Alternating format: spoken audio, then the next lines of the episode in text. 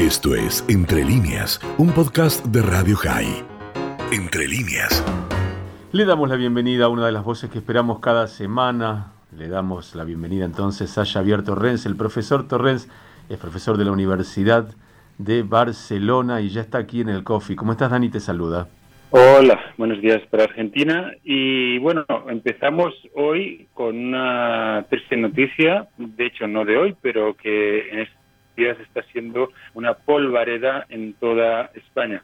Es el asesinato, porque no cabe calificarlo de otra manera, eh, y a la muerte, digamos, de Samuel Luis. Samuel Luis era un joven de 24 años que fue asesinado en A Coruña, en eh, Galicia, en España por eh, ser homosexual. Precisamente estos días que desde hace varios días, digamos, en, España y en todo el mundo se está celebrando, también en Tel Aviv, en, aquella marcha, manifestación siempre famosa en favor de los derechos LGTBI, pues en estos días, eh, tristemente, ha habido muchas agresiones, en el caso de España, eh, como no se habían visto nunca. Y digo, y utilizo el verbo visto, porque no creo que haya habido un aumento de este tipo de agresiones eh, hacia personas de la comunidad LGTBI, pero sí que es verdad que ahora se denuncian más y debido a las redes sociales, debido a las nuevas tecnologías, también las se visualizan más y se denuncian más públicamente. En este caso es verdad que la policía de momento es más comedida y no está calificando de ninguna manera, y aunque no excluye la homofobia como la causa principal del asesinato del joven Samuel Luis, pero de momento, digamos, mm, precavida, yo creo que excesivamente precavida, eh, no lo está viendo como un asesinato eh, de odio eh, contra este joven. Cabe decir que yo sí, digamos, me arriesgo a decirlo así, como miles y miles de personas ayer en manifestaciones, en marchas, en la propia Galicia, en Cataluña, en la Comunidad de Madrid, en Asturias, en Aragón, en Castilla y León, en Castilla-La Mancha, en la Comunidad Valenciana, en La Rioja, en Murcia, en Andalucía, en Extremadura, en muchos lugares de España, ayer salí, salieron personas a denunciar este asesinato.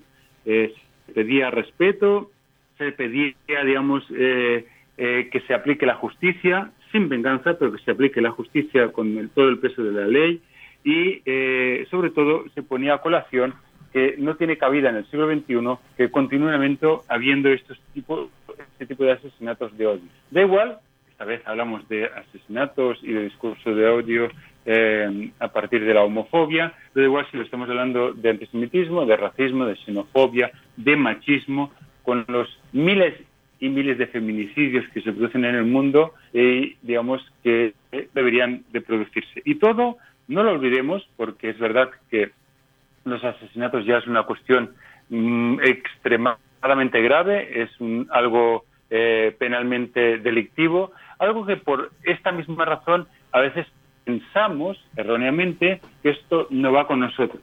¿Y por qué se piensa esto? Porque a veces la gente piensa que por decir eh, los homosexuales no son personas o no son normales, o por decir los judíos son ricos, poderosos y manipuladores, o por decir los musulmanes son todos terroristas, o por decir los gitanos son o tienen clanes mafiosos, o por decir que las mujeres tienen que quedarse en casa y estar bien calladas, que por estas frases mm, no son tan relevantes o tan importantes.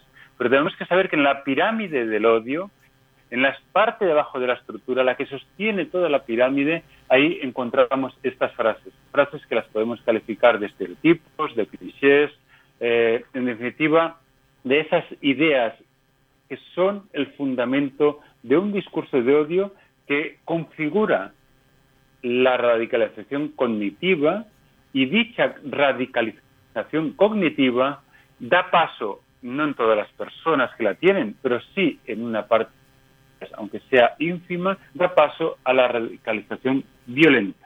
Y dentro de esta radicalización violenta, en la cual vamos a encontrar, por ejemplo, profanación de, tumbas judías o eh, pintadas en las fachadas de mezquitas o eh, podríamos encontrar también pues agresiones físicas sin llegar al homicidio, eh, por ejemplo, en la calle, pues el máximo, el máximo eh, a nivel de agresión individual encontraríamos el asesinato. Por supuesto, el máximo, ya no a nivel individual, sino colectivo, encontraríamos los genocidios. Pero centrémonos ahora en este asesinato vil y homófobo contra este joven que nunca más va a ver la luz del día, Samuel Luis. Parece extraño, digamos, eh, eh, digamos que, que, por algo tan sencillo como ahora voy a explicar la escena, sobre todo para aquellos oyentes de Radio High, oyentes que vivan en América Latina en el conjunto de continente americano que no hayan estado al tanto o no conozcan esta información, diremos que fue porque una persona vio, aparentemente, vio que Samuel Luis lo estaba grabando cuando ni siquiera era así, no estaba grabando, tenía el móvil, el celular en su mano porque estaba hablando con otra persona, pues simplemente por eso esa persona eh, eh, le infundió digamos, eh, mucho miedo antes de la agresión, digamos, que acabó en, ese asesinato, y le dijo algo así como que, ¿qué hacía grabándole maricón? con esta palabra que, digamos, es denigrante, insultante y humillante, la palabra maricón, quedó claro que ese asesinato fue por homofobia además que estaba delante de lo que se llama un punto violeta. ¿Qué es un punto violeta? Es un punto justamente donde se recogen eh, denuncias públicas cuando hay fiestas o, em, actos multitudinarios. En España los puntos violetas son lugares donde se recogen justamente este tipo de agresiones. Es paradójico que en el lugar donde se recogen este tipo de agresiones justamente hubiera la máxima agresión, que es el cortar para siempre la vida a una persona, en este caso el joven Samuel Luis.